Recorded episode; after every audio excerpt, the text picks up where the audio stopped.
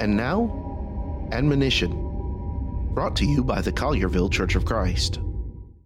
We read in Mark chapter 6, verses 17 and 18 For Herod himself had sent forth and laid a hold upon John and bound him up in prison for Herodias' sake, his brother Philip's wife, for he had married her. For John said unto Herod, It is not lawful for thee to have thy brother's wife. John told Herod, This is against the law. This isn't lawful.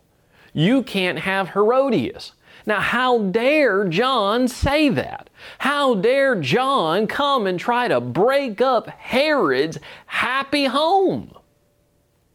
There are people today who will claim that we should ignore God's laws on marriage because of people's happiness. John the Baptist wouldn't have been one of them. For more from the Collierville Church of Christ, visit colliervillecoc.org.